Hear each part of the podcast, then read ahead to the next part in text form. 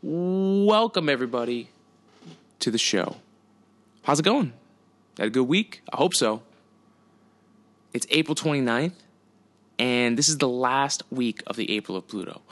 So, what we're going to do is uh, bring some final thoughts to the Pluto system and everything that we've learned from the top research that was released, the research results. And that's how we'll we'll spend this last week. We'll also bring some orbital news. We'll talk about SpaceX because I've been on a SpaceX kick recently, more than usual. I know uh, it's almost always a SpaceX kick uh, today in space, but we'll also have some other stuff, um, including some stuff that hit the internet, both involving Pluto and some other science stuff uh, that we'll get into later. So, like always, if you want to help support the show uh, please go to our Amazon link and shop through there. Cost you nothing and helps kick back a little bit to us so we can keep the lights on, keep recording, and keep pushing forward on the science projects we got going here. Uh, thank you, everyone who who does use it. Uh, believe me, you mean the world to me. Thank you so much. Um, and don't forget to go buy or play Pluto the Misunderstood. It's our first song, and we've got more coming. Thanks, everybody. Let's get into it this week. Woo! Today in space.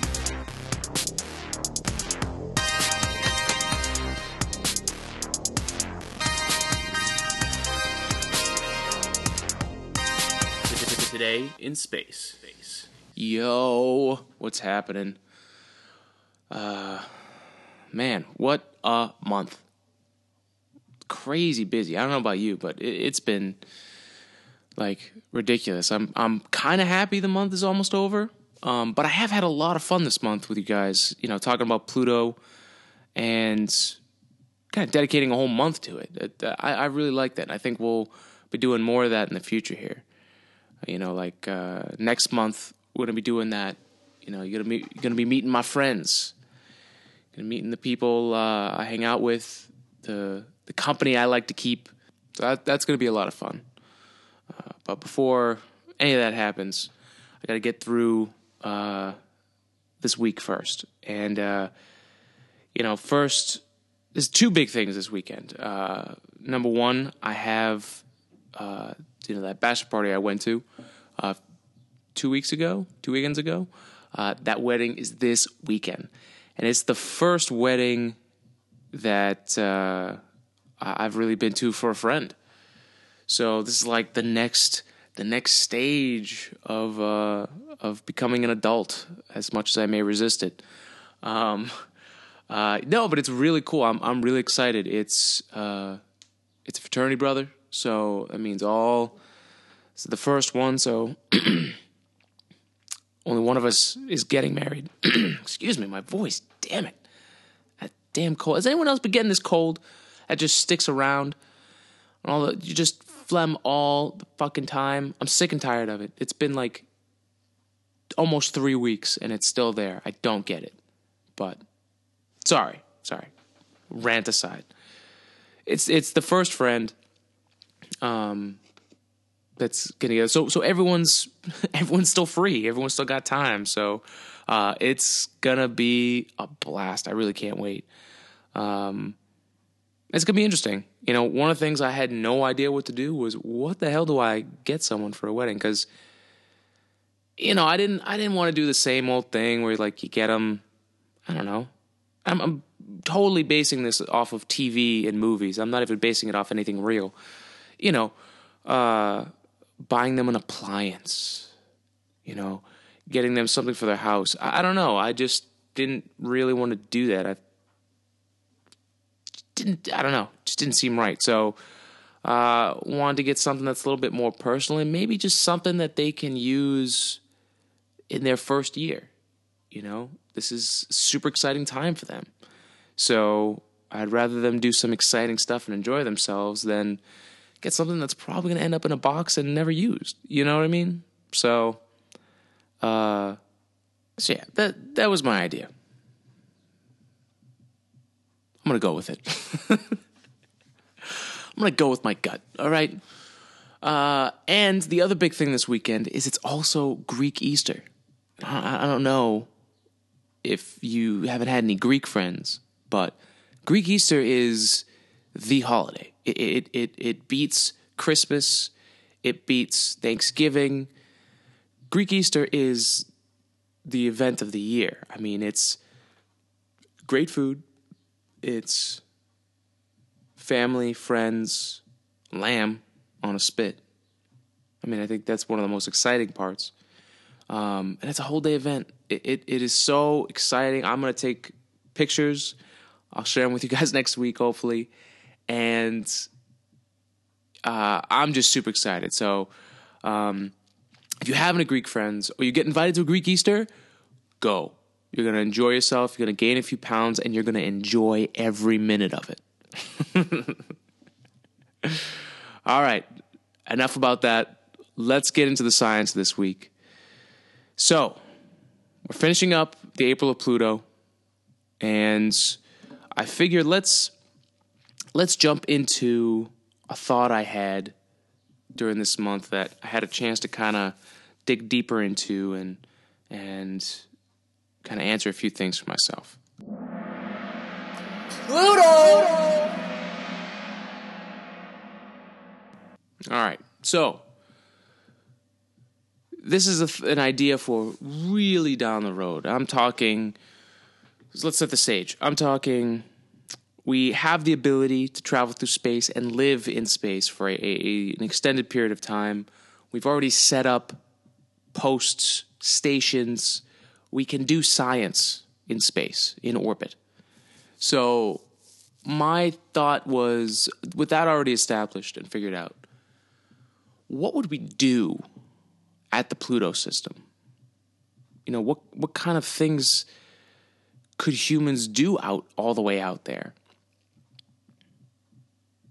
You know, and, and my my first thoughts were towards something like Star Trek, where you know we have an orbiting station out there that could do just science on the planet. I mean, there could be an entire Pluto research team that is just permanently established and is constantly working. And this this this could happen at any planet, really.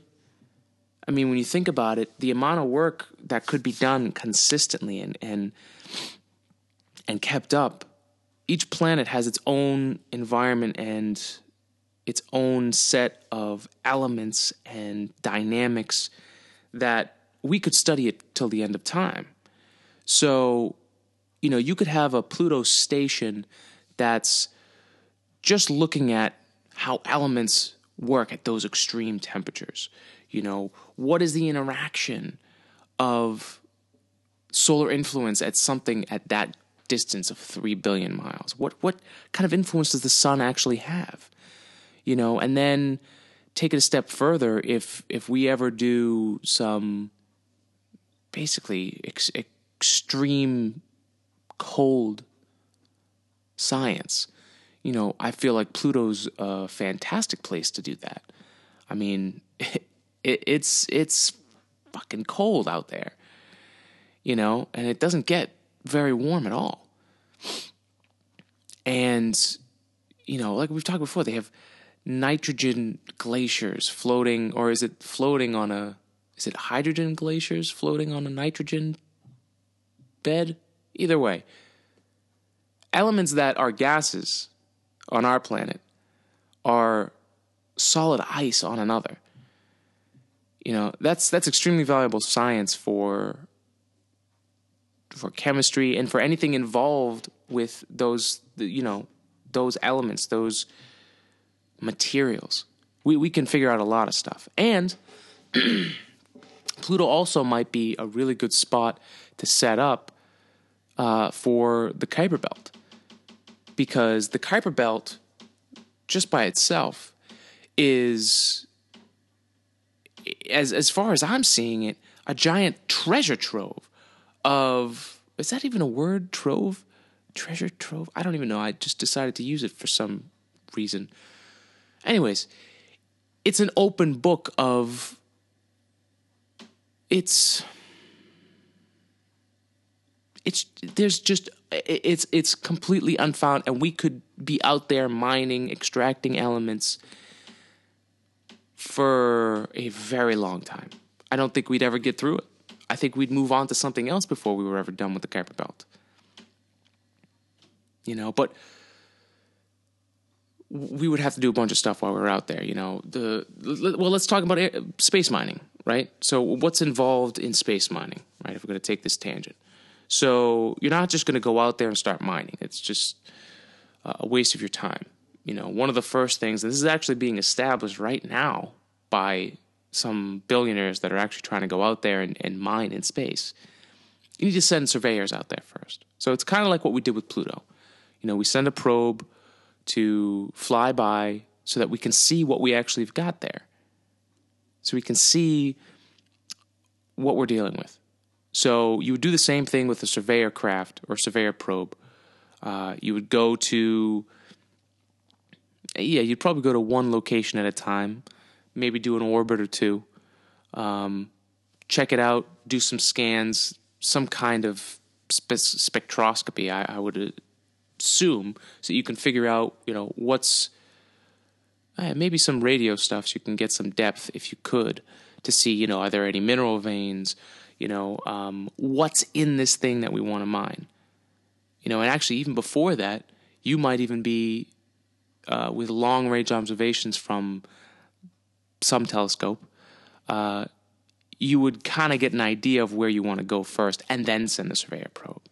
You know, and then after that, uh, you might send an orbiter to find out even more, depending on how valuable you really think it's going to be, and then you'd send a mining craft. And I, it, would have to be autonomous. We're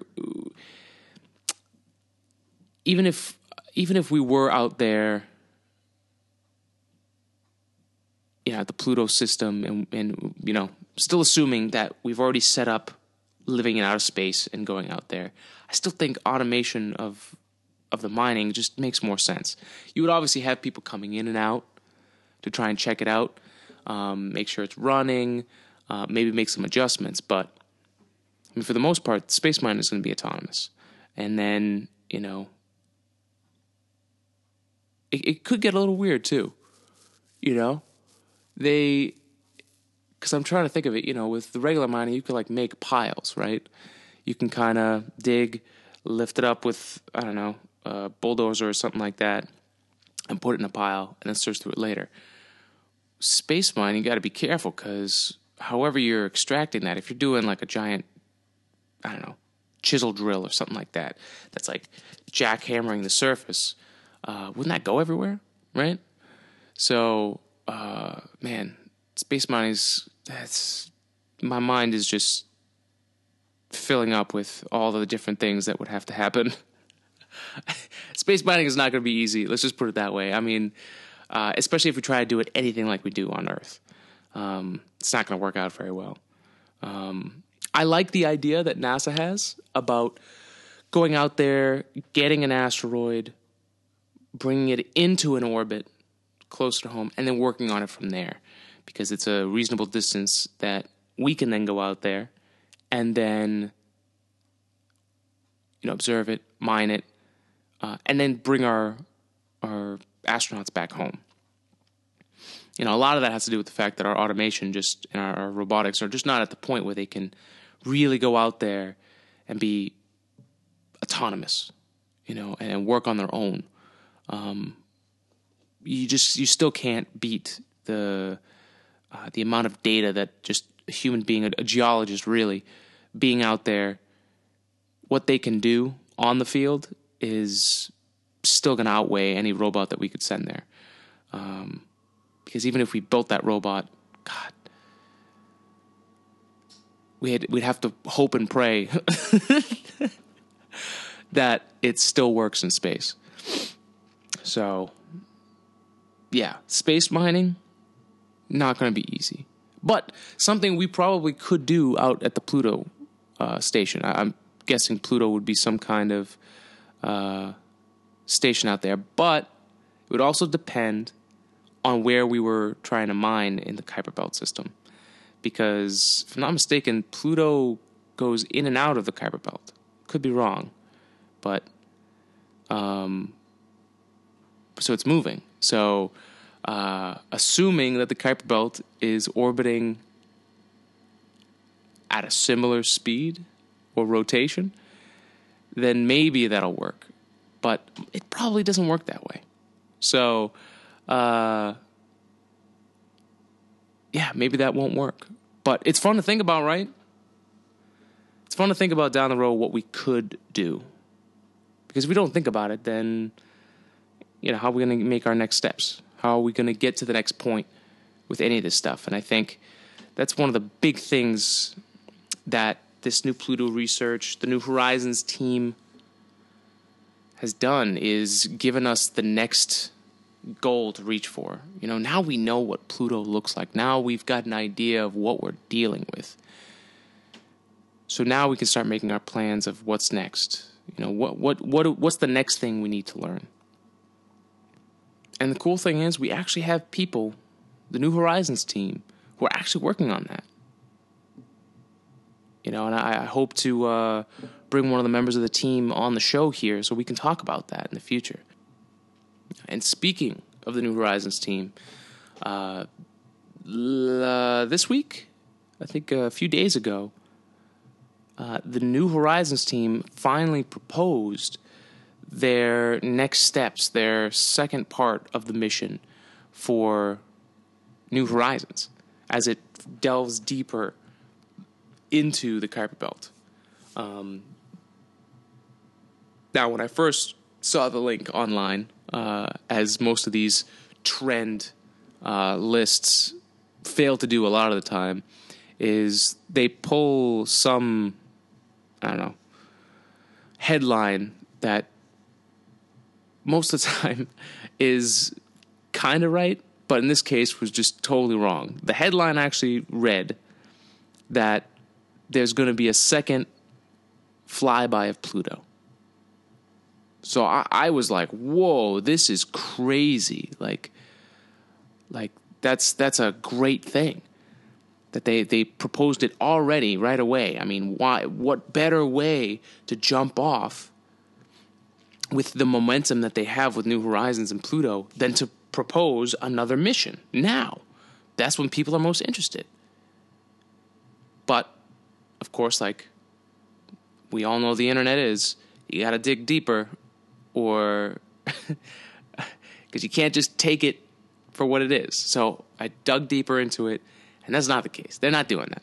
They have not proposed a second mission to fly by Pluto. But what they did propose is something they've been talking about, um, at least since I've been following them at you know the NASA Social event uh, last year for New Horizons they're proposing what to do with New Horizons now as it goes further into the Kuiper Belt. They've uh, finally chosen a Kuiper Belt object that they're going to go to, and we're actually going to get our first image of an actual Kuiper Belt object, which uh, that's what the title of the article said, which uh, I found a little bit confusing because I thought Pluto was a Kuiper Belt object, but I think that's assuming. I think that's from from a pro, a pro Pluto planet person. So, um, so I don't I don't know uh, if that's technically correct because I I always thought Pluto was the king of the Kuiper Belt. So, you know, what other object are we talking about here? But really, I mean, what we found from the research that actually might be correct because based on what the Pluto system is made up of and just how different it is from the rest of the Kuiper Belt objects, it's probably not too far off to say that the next object we're going to will be our first view at what the Kuiper Belt looks like. So, what I'm assuming there is that it has that same makeup uh, as the rest of the Kuiper Belt. So, uh, that's really cool. I'm I'm super excited about that. And again, can't wait to talk to one of the members of the New Horizons team about that as well, because I'm sure they're going to be super excited about it. It'd be great to get their uh, their uh, their take on the whole thing. So that's I, I, I can't thank them enough for everything that they've done. Everyone on the New Horizons team, thank you so much for putting together such a great mission. And not only that, you've you've done the science fantastically, but you've also presented it to us in a way that's modern, that's of this century. You know, the New Horizons mission has shown us what's capable of planetary exploration. You know, we've we've had pictures come back, images which at the time were mind blowing. It was uh, like pulling back the curtain to a whole new world. And I think we kind of now nowadays in, in today's world, we kind of get caught up in the fact that we've just got all this information and we kind of forget sometimes that we still don't know shit. No, we all get caught up in that. That oh, you know, we know everything now. Everyone's thought of it at some point. Um, and the thing about the New Horizons team and what they've done with New Horizons is the level of detail that we can get is incredible. But more than that, we're able to essentially bring us there to the planet visually in, in a way that was not possible before. You know, pretty much as soon as they release that data, everyone is able to see it. You know, that wasn't a thing 10 years ago. Never mind 20 years ago, 30 years ago. It just was unheard of. You know, and setting that bar high of when you go to a planet now, when you go to an object in the solar system, in the universe, this is what we're expecting now. And um, v- I'm very happy to have met those people who worked on it. They're, they're all great people, from what I can tell. and uh, I can't wait to see what else uh, we we end up doing here in the future. I, I can't wait to see what New Horizons is going to be capable of doing at the next Kuiper Belt object. You know, take take all the pictures. I mean, everyone has now Pluto etched in their head of what it looks like. We have Sputnik Planum, the heart. Everyone knows that heart now on Pluto. You know, everyone's seen that that picture of the the rugged uh, terrain of that that close up flyby. You know, once we get that next Kuiper Belt object and it looks weird and it looks strange and it looks like something we expect out of a science fiction novel or movie or that's going to get people charged up. Because new horizons is going to be take new horizons is going to be able to take such great pictures that that will then be etched in our head. And then we then we've got something to shoot for you know one of the big reasons why you know people love mars so much is because it's kind of attainable. It's attainable within our lifetimes. It's attainable if we go for it. Yes. Is it just as difficult actually more difficult than what we did going to the moon? Yes. It's in the same league but that doesn't mean it's impossible.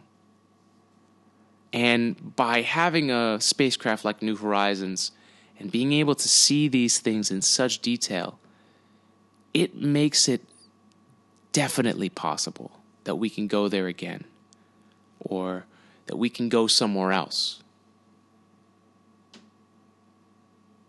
And that's what I've loved about everything that New Horizons has put out there. They've They've done a great job scientifically and on social media, online. So, once again, thank you very much to the whole team and all the hard work you put in because you probably don't get enough of it. But I appreciate each and every one of you. And I know everyone listening here does too. And I mean, you know, it's good to have a whole month of material. I mean, that helps too. that definitely helps. All right. let's take a quick jump into the world of SpaceX. Give you guys a little update of what's going on.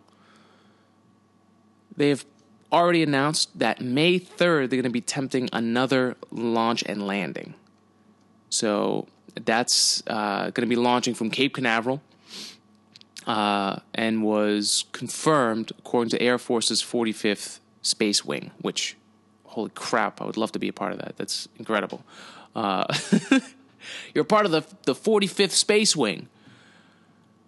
Anyways, the Falcon 9 will attempt to launch a Japanese communication satellite to an orbit more than 22,000 miles above the equator, according to Florida Today.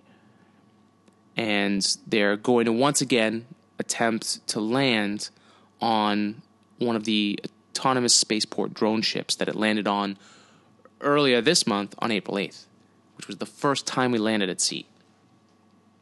And remember, that rocket, remember, that rocket landed, was brought back to port, and brought back in for inspections. And we haven't heard anything bad yet.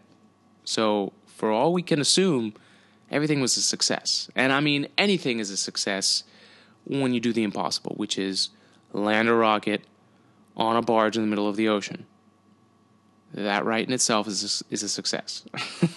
the next step is to figure out okay, how much is it going to cost to then bring it back to being usable? Because then that that's that's that's the the fine line is okay. We got it. This is the cost of doing it the old way, which is rocket by rocket by rocket, just keep building new rockets, or launch, land, fix, repeat. So that's that little margin right there of difference. That's where they're trying to save the money for spaceflight. And the great thing about a company like SpaceX is they're going to keep working on making everything they're doing better.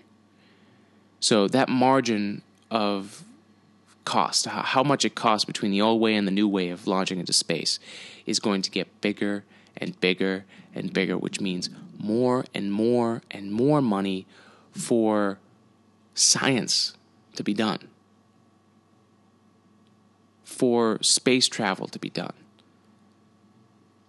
And not only that, take even the money side, take that away, we'll be able to launch more things during the year. We'll be able to put more science up into space and into orbit than we were ever capable of before. So, this giant machine of space science is rolling now. You know, these steps of reusability are hugely important. You know, the SpaceX Falcon 9 is a rocket capable of doing a lot of the science that we're already doing today launching payloads, um, delivering satellites into orbit. Those are the types of things that we can do with the SpaceX rocket. And then you've got the other side. Oh, well, sorry. Before we jump to the other company that's also doing that, SpaceX Falcon 9 and Dragon can also send humans into space, but that still needs to be tested. So the capabilities of the SpaceX rocket system is pretty much all around. But then you've also got at the same time a company like Blue Origins, which is primarily working on bringing humans into space with the goal of making living and working in space a reality for everyone. And so we've got both both paths happening at the same time, which doesn't happen. I mean, but that's that's the great thing about the space industry is we have these races, the space races. You know, luckily this time it's it's a competitive race between private companies and billionaires, and not between world superpowers for potentially uh, military position. So that's good. It's a little bit lighter, a little bit, uh, you know. It's not as uh, do or die um, literally, but that doesn't take away the difficulty of it. You know, some people might argue, you know, if if we don't have that that fear in the back of someone else beating us and having the high ground, we won't advance as quickly or we won't advance as much as we wanted to. And that's true if the situation is the same, which government agencies launching things for military purposes. Uh, yes, that is true. They will definitely get the money they need to work on things to put them up faster. Without a doubt. Without a doubt. But the way we were doing it the last few decades after that space race ended is not that great either because then you take away the fire and well really the the the money that's available understandably. You know it's not a it's not a matter of um, national defense. So it doesn't need that much money. I get that. I get that. But you also put it in the hands of politicians. You put it in the hands of people who um, are trying to who, who don't necessarily have the best interests of the space industry. Now, you take that and you put it into something like competition between companies to to be the first ones to jump on this whole new industry. And you've got something exciting. Because you've got people with capital, Elon Musk, Jeff Bezos, who have the money to put into the original stuff, which then allows us to push further faster. We don't have to wait for s- politicians to agree on things and politicians and scientists to agree on things on where they need to go. There, there's, there doesn't need to be compromises made. We don't need to say, oh, well, we've got to slash this budget. You know, we don't have to make those decisions of, okay, you know, we're gonna we started this program, but ah, uh, you know, we got it wrong, so let's just end it, and then the money gets wasted. All this money, you know, you could say it's it's an R and D, right? and if no one else is competing, if they're the only ones competing for this, as long as they succeed, there's going to be a payback down the road. So, from a business sense, it's a huge risk, but the payoff in the end is huge because now you are the leaders in the industry. And that, that's a huge thing. But the other thing that's different from any other business venture, any other industry in itself is the capture of exploration, space exploration. That anyone who's ever taken any time to really think about it really gets excited about the possibilities of what we could do, what's possible. And that's everything that I love that's going on with this private space race. We're able to go for it with the same ideas that have made this country great before, which is the ability to go out there and go for it. You can't do that anywhere else in the world. Here you can. And we actually have people with the balls to go out there and go for it. and they've done spectacular. Both of those companies have done the impossible. They have launched and landed reusable spacecraft. Stated as impossible before this.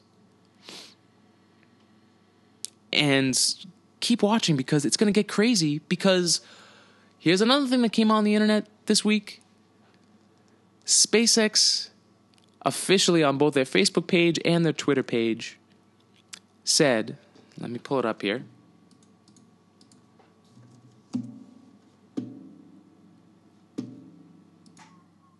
One second. I want to make sure I get the the full effect of this, okay? All right. SpaceX said in a tweet, April 27th, planning to send Dragon to Mars as soon as 2018. Red Dragons will inform overall Mars architecture. Details to come.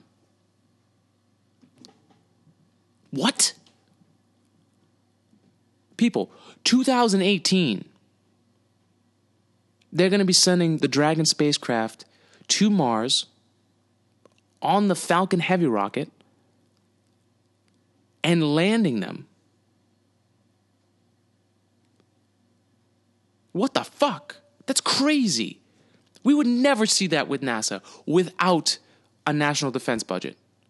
Impossible. No, wouldn't happen because there would be all this tape in the way, bureaucratic tape. We're going to actually attempt, SpaceX is going to attempt, the human race is going to attempt to land a spacecraft that will potentially, in the future, bring humans to Mars in 2018. That's less than two, well, two years away. We'll give the entire of 2018, right? in two and a half years, as long as the schedule goes fine and the Falcon Heavy development continues in the pace it's at, and the Dragon capsule as well, we will be testing and practicing. That's the most important part. We're going to be practicing landing on Mars before we go to Mars on a spacecraft that will bring those humans to Mars. And, and let me explain further what I mean. Historically, in the space program, we've had these different programs like the Apollo program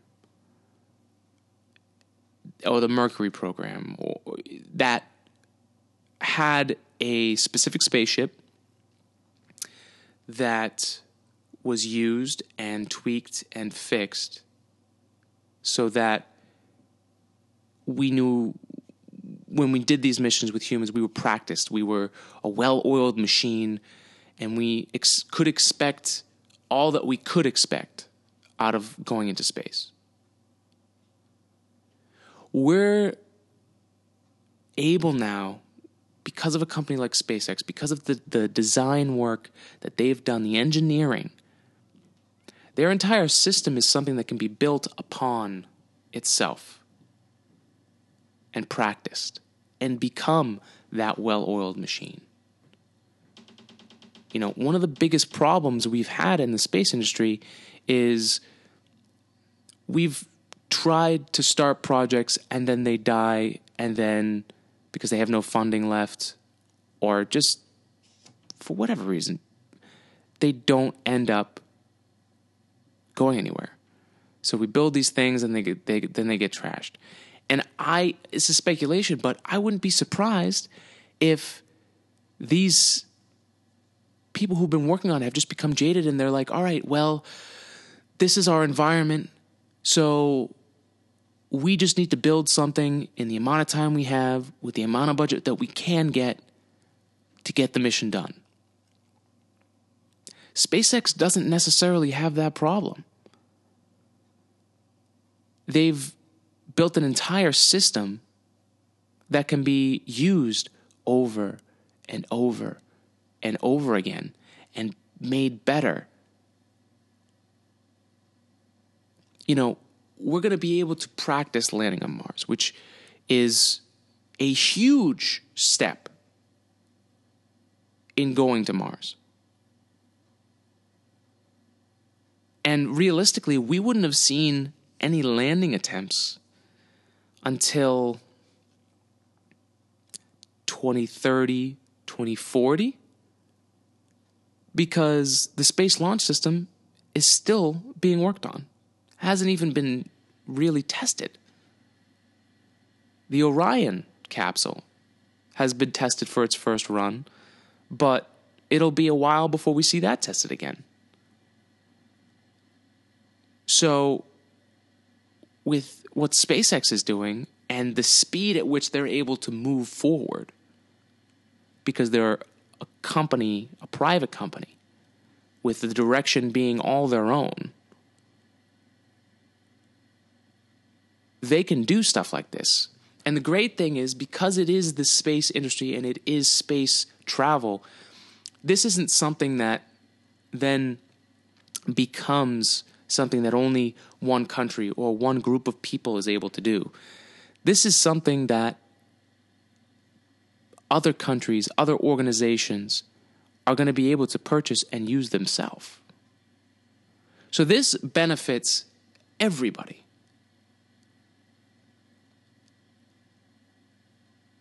And we're and to go back again, I know I've, I've said it before, but uh, a few times now.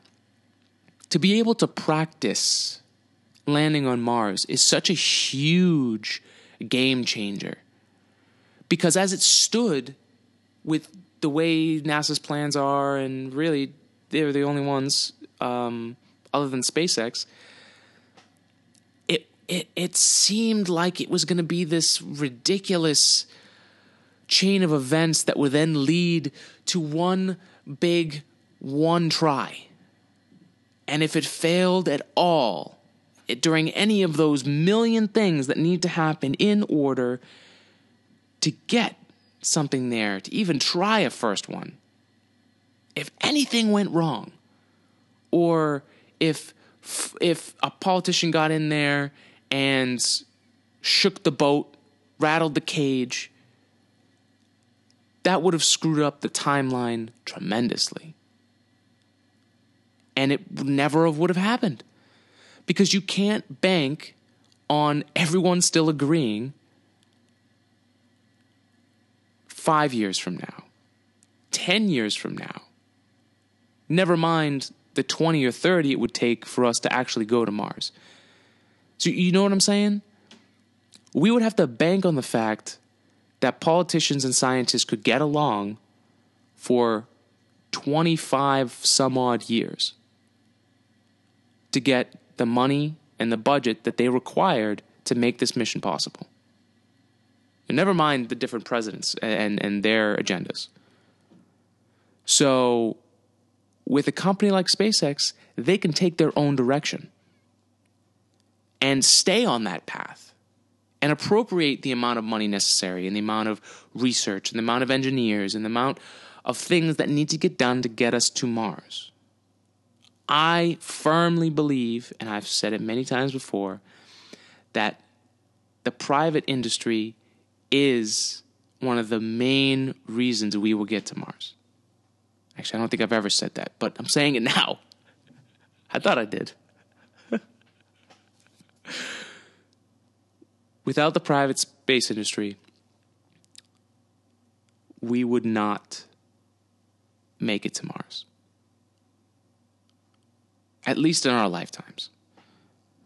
And the great thing is, NASA can use us, can use us, like I'm part of SpaceX. At least not yet. NASA can use SpaceX as a contractor. They can use them as a consultant. They can use them, they can work together to go to Mars. Which definitely in, in a lot of other industries is not the move to make because it's competition. You don't want your competition, you know. And that's the great thing that I love about the space industry is that it's more than that.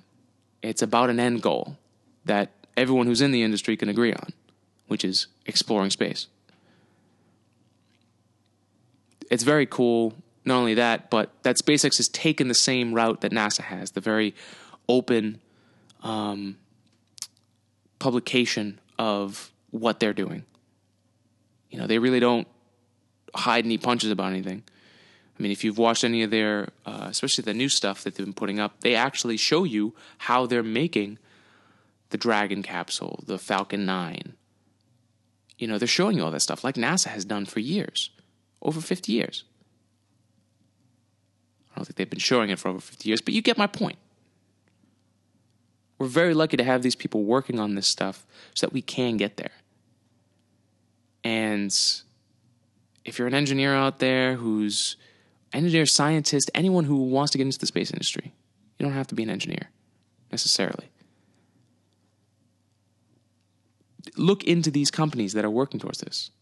Because if it's going to take us 20 something years and the momentum is now to go to Mars, guess what? They're going to be hiring. They're going to be looking for people to work on the next project. So go for it. I know I am. So come with me. Let's do this shit. Let's get our asses to Mars. And eventually to Pluto. But that's down the road. That's down the road. Okay. Now, to finish off this week's episode, I want to drop something that got dropped on the internet this week that is just mind blowing and another example of science being available to people and and being accessible, which is something NASA has always done and is something that SpaceX is doing now. CERN, which is I'm guessing the, the company I'm not even sure what CERN actually is, but you've heard of CERN because you've heard of the Large Hadron Collider that collides particles in order to see what happens when that happens. Right? It's a terrible, terrible explanation. But as this article says for sciencealert.com, they're catching the glimpse of the heart of matter. We're able to see what happens when particles smash together at, at as what they say is incomprehensible energies. Now, why are we talking about CERN? We're talking about them because they dumped 300 terabytes of Large Hadron Collider data online. And not only that, it's public domain, it's completely free and high quality data. And this is from the compact muon solenoid experiment at the Large Hadron Collider.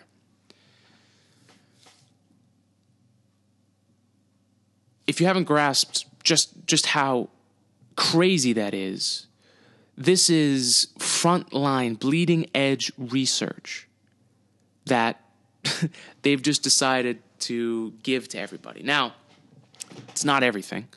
And in fact, what it is, as this article says, is about a third of it, a third of the information consists of 2.5 inverse femtobars, barns, from proton collisions which, to give you a number, how many collisions that is, that's 250 trillion particle collisions.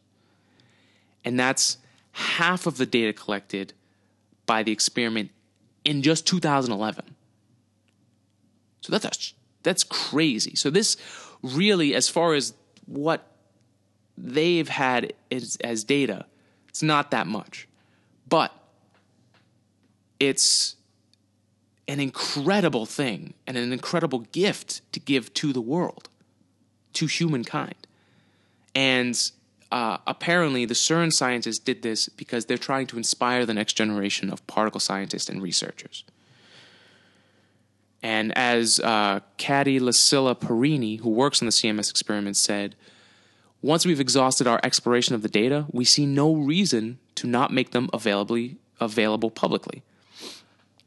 And the benefits are numerous from inspiring high school students to the training of the particle physicists of tomorrow. And personally, as CMS's data preservation coordinator, this is a crucial part of ensuring the long term availability of our research data. So, a badass move by the CERN scientists to keep their work alive you know, that's really what it is. They're they're making a mark on the internet to say, "Hey, here it is. Go ahead and do what you want with it." This is the research we've been working on. Now, if you were going to go on this, you're going to need uh, a lot of time and a badass computer, probably some kind of supercomputer, um, to even work on this stuff. But that means kids can can create projects on particle collisions. That means students can do their projects on something that they want to because this data is available. You know, there's going to be so many projects available in colleges and in some select high schools, depending on how dedicated the students are. And that's it's going to be for years. You know, and, and one of the thoughts I had was, you know, what other reason, other than it being the scientifically noble thing to do, and uh, as they said, uh, there's no reason not to make them available after we've already gone through the data. Um, it's one of those things that was it just is it just so much data that it really doesn't matter if they give us half the data collected in an experiment in 2011 you know does it really make a difference? Uh, as far as you know the research they're doing you know it doesn't get in the way of, of what they're doing. You know or do they hope maybe that some some genius comes along and figures out something they couldn't? It, it could be all of that. But it's it's some pretty wild stuff and i'm not going to get to it anytime soon but i'll definitely keep you guys updated throughout the year to see uh, you know if there's any schools who do these projects um, with this data or if anyone who has the time and computing power to actually go through it goes through it. So we'll keep you updated uh, as as the future rolls along here because that's really what we're talking about in this episode and then uh, pretty much every time we talk about this anything's involved with this stuff is I'm just my mind is just going crazy. It's the future. Get excited about it. This is just craziness. And that's what I, I like to bring to you guys every week is something good, something exciting, something new, something futuristic. And I thank you for staying with us and listening. And we're going to have way more to come. Remember, next month, we've got all my friends coming on.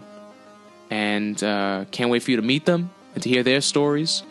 And uh, it's some old school podcasting, man. It's just going to be people hanging out, having a conversation.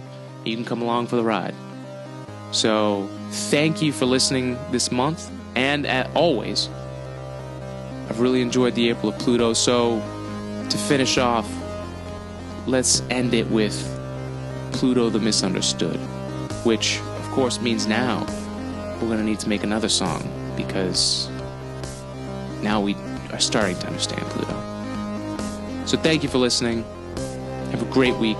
Spread science, spread love, and have a great, great week. See you, folks.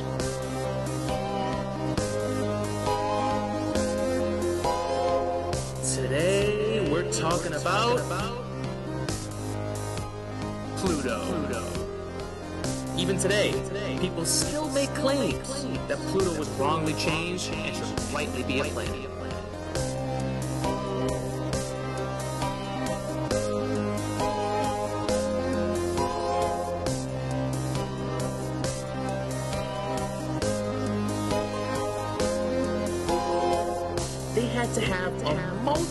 Search for a scientific definition of the word planet. Those classifications are as follows. One, a celestial body must be in orbit around its sun. Two, the planet itself must be round in shape. And three, the planet must have nothing in its path. So, Pluto passed all but the last classification and was demoted.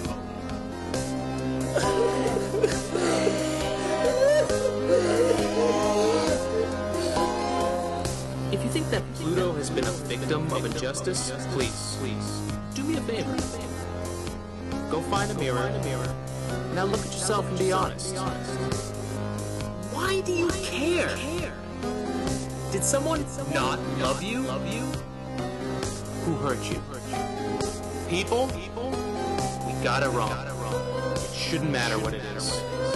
Because this is Pluto.